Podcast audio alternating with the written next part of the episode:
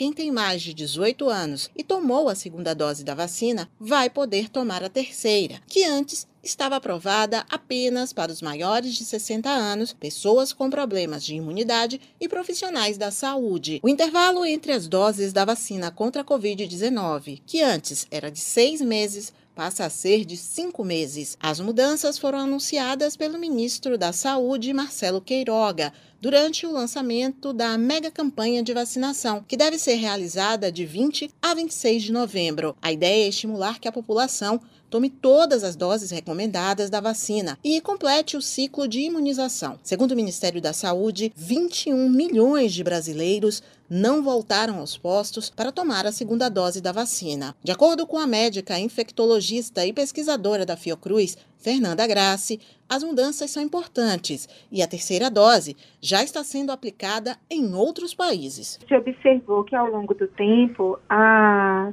eficácia da vacina vai diminuindo, sobretudo nas pessoas é, idosas, né? Então a vacina ela começa, digamos assim, a perder essa eficácia e as pessoas começam a adoecer. Isso já foi feito em outros países e o Brasil ele precisa também continuar com a campanha, né, é, aplicando também a terceira dose. Fernanda Grassi diz que aqui no Brasil uma das preocupações é que o ritmo da vacinação caiu quando chegou a vez dos jovens. Nós temos agora no Brasil um problema de atraso da segunda dose e um problema também de diminuição do ritmo da primeira dose. Então, nós temos um desafio grande: continuar fazendo a primeira dose, completar a segunda dose e a terceira dose. Nós vínhamos num ritmo maior, né, é, conseguindo ampliar o número de pessoas vacinadas com a primeira dose, e desde setembro, outubro, esse ritmo diminuiu né, quando a gente chegou nas populações mais jovens.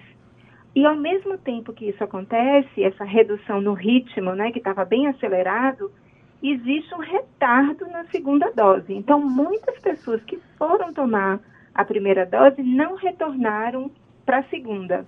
Em Salvador, a Secretaria Municipal da Saúde tem usado estratégias para aumentar o total de pessoas imunizadas contra a Covid. Doiane Lemos é coordenadora de imunização de Salvador e diz que a criação de postos móveis em grandes pontos de circulação faz parte dessa tentativa de levar a vacina ao público. Estamos fazendo repescagens, né, justamente para dar acesso à vacinação de primeiras doses ainda para a população de 12 anos ou mais, ou seja, de adolescentes e também de, dos adultos, é, fazendo vacinações itinerantes, vacinação nos bairros, vacinação em estações de transbordo, vacinação é, mais próxima das localidades, ou seja, ampliando os locais de vacinação, com o intuito de aproximar ainda mais e aqueles faltosos que porventura tenham tido algum tipo de dificuldade, é, facilitar ainda mais esse acesso. No começo da pandemia, se falava muito sobre os efeitos da Covid, especialmente em idosos, mas Doiane Lemos explica que a doença, além de atingir os mais jovens, pode sim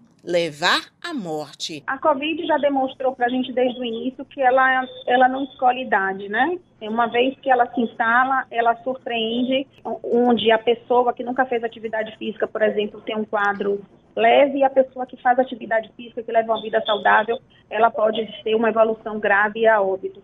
Então, essa questão da, da performance da doença, ela já surpreendeu a gente em diversos momentos e é isso que a gente vem tentando sensibilizar a população Deixar de tomar a vacina é um erro que prejudica não só a sua saúde, mas gera consequências para quem está perto de você, a sua família ou seus amigos, por exemplo. E só quem perdeu alguém para a Covid sabe as dores que viveu e ainda enfrenta até hoje. Suzana Lima para a Educadora FM.